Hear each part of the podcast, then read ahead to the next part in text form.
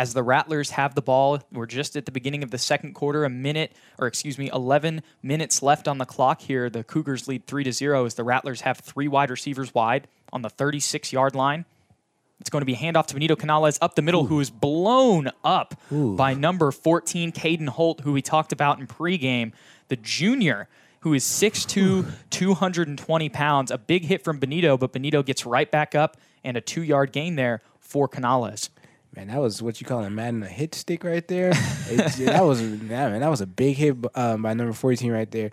The, uh, as soon as Benito hit the hole, the fourteen just came and Mm, smacked him right there, and, but he was able to get back up. And Benito only five seven, one forty-five, so understandable that he had the momentum there as Alex Garcia's back to pass, throws it deep to Takai Magic, and it's on the money. That's a touchdown, Rattlers. On the money to Takai Magic. Takai Magic points back at the D B and says, I got you. How about a touchdown for the Rattlers there? Yeah, it was good to see that connection once again. That has one, been one of the better connections this year, and Takai Magic is showing what he's done all year. That speed, the hands, and Alex's passing, uh, just accuracy, just made that play happen and perfect. And that ball was honestly overthrown. He got hit by the receiver, and it was thrown all the way, just kind of a, like twenty yards in front of him. And, and Takai was able to use that D one speed to go out and make the catch. And now Daniel Marquez kicks the field goal, and it's going to be right through the middle. The Rattlers lead seven to three here in the second quarter, and the Rattler sideline is super hyped right now with just under eleven minutes remaining. Yeah. And with that being... Or, what, what, Sorry, I was saying, as um, I was trying to say, like when you said it was overthrown, I think it had to have been overthrown. Like it was floating in the air for a long time, and as soon as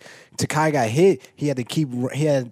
It slowed down his momentum, so he had to get more momentum to speed up and catch the ball. So he just had to make that. Uh, make up that speed, and luckily Alex floated it over there for him to catch the ball. And that was outrunning Darian Tanner there, the defensive back for the Cougars. I don't know if there was a little bit of chippiness before. Maybe the D B said something to Takai before that play. I'm surprised. He kind of got lucky there after pointing at him after getting the touchdown. That could have been uh, an unsportsmanlike conduct penalty for the Rattlers, but with all the Rattlers have had to deal with this season, you can understand maybe them getting a break, especially if we go back to that East Central game.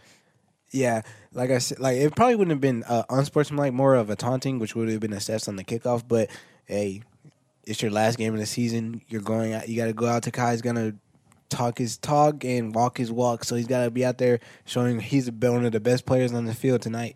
And one of the things that college recruiters love is confidence, and that's definitely what Takai showed on that play. You love to see this senior connection here. If you want to learn more about these two players, go listen, or actually not listen, go read Deshaun Hartley's article. He did a senior piece on Alex Garcia and Takai Magic, but now the kicker once again for the Rattlers, Jose Herrera, is going to go out for a pooch kick there. It's actually an onside, and it's not going to go ten yards, and we're going to see who it's going to be picked up by. I think it is going to be the Cougars because the Rattlers weren't able to get it ten yards there, and that's going to be good field position for the Cougars. The, the Rattlers are just trying to keep the ball in the offense's hands, apparently.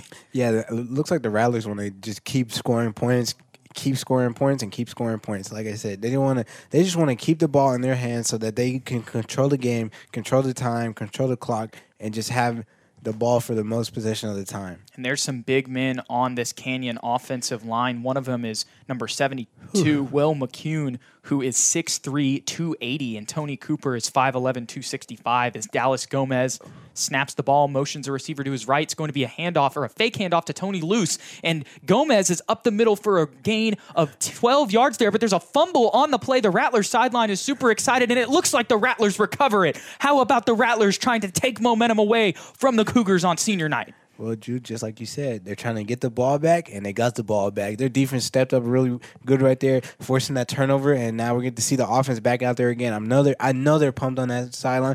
The offense has got to combat what the defense did, and it looks like we got a little skirmish over there on the side, uh, sidelines over there. Like we said earlier, this is going to be really competitive. These both, both these teams don't want to be that team that has that zero, that zero next to their wins and losses column. Like Elijah Barrera, who was just clapping on that play. Really, I even tell it was a fumble, but you could just knew that the Rattler, Rattlers got it there because the sideline was jumping up and down. But Elijah Barrera said, we can't go out zero and ten. We have to support the city. And now the Rattlers have a chance to go up around eleven points here as they lead seven to three with ten minutes and thirty-five seconds remaining here in this second quarter. The Rattlers have the ball now on their own territory. They have the ball on their own thirty-nine yard line. And the Rattlers have three wide receivers wide, a tight end, as well as Benito Canales to the left of Alex Garcia. Garcia snaps the ball, fakes the handoff to Benito Canales. Alex Garcia jukes out a defender Ooh, and then move. is tackled there by one of the linebackers, number fifty-five for the Cougars, Cade Stevens, the senior. And that was a big tackle there, but that actually gave Alex a little extra yards, and that's going to be a gain of five yards now. The Rattlers are in, or not in Cougar territory yet, but on the forty-six yard line of their own side of the field. And now there's four wide receivers wide, two tight ends, Takai Magic and Diego Cruz. Garcia snaps the ball, drops back to pass, screen to Takai Magic, who drops the ball there, and that actually worked out because he tried to pick it back up, and really, if that would have been a fumble, that would have been a loss of yards, so just better for the Rattlers there. It was a little bit of an underthrown ball there for Takai, but going to make a third and five here for the Rattlers. Yeah, on that lat- on the play before that uh, drop by Takai, man, this is what I love about this type of game right here. There was a lot of chippiness from both sides of the team. I'm just loving every single minute of it. Got to agree there, Joseph. First, three wide receivers are wide. Alex Garcia drops back to pass, looking for a wide receiver. It's to Cannon Webb there, who makes the catch, breaks a tackle, busts up there. He's all the way to the thirty, to the twenty. He's going to get a receiver there, and he gets all the way almost to the end zone. That is all the way to the one, a design screen for Cannon Webb. The Rattlers go Uh, around fifty-five yards down the field. They have the ball on the one-yard line looking to score on the Cougars once again. Man, when Cannon Webb just made that cut inside, I for sure thought he was going to take that to the house. But number twenty-four, as you saw, just tracked him down. He didn't want to give us that touchdown. That number twenty-four has some speed, like I was telling you earlier. He That's looked like Tendai Hananda. Yeah, he looked like he was actually running around for Diego, so he has some speed on him, to, and especially to able to track down Cannon Webb. Seven to three here in this ball game. And it's going to be a fake handoff up the middle to one of the Rattler linemen, and it's a touchdown for the Rattlers. The Rattlers are so hyped. That was, we can't see who it was on the play there. A touchdown to, we're waiting to see, we can't see his number from all the way up here, to Ronnie Perez, a direct snap to Ronnie. I saw them practicing that, that this week on Tuesday in practice. He went up and took the snap like a Q B sneak when they had Alex Garcia and Benito lined up in the backfield, making it a ten-point lead for the Rattlers. thirteen to three with nine minutes and twenty-four seconds to go. Let's see if Daniel Marquez can kick this field goal through the uprights. Yeah, we always love to see the tight ends. Well, the big men get a...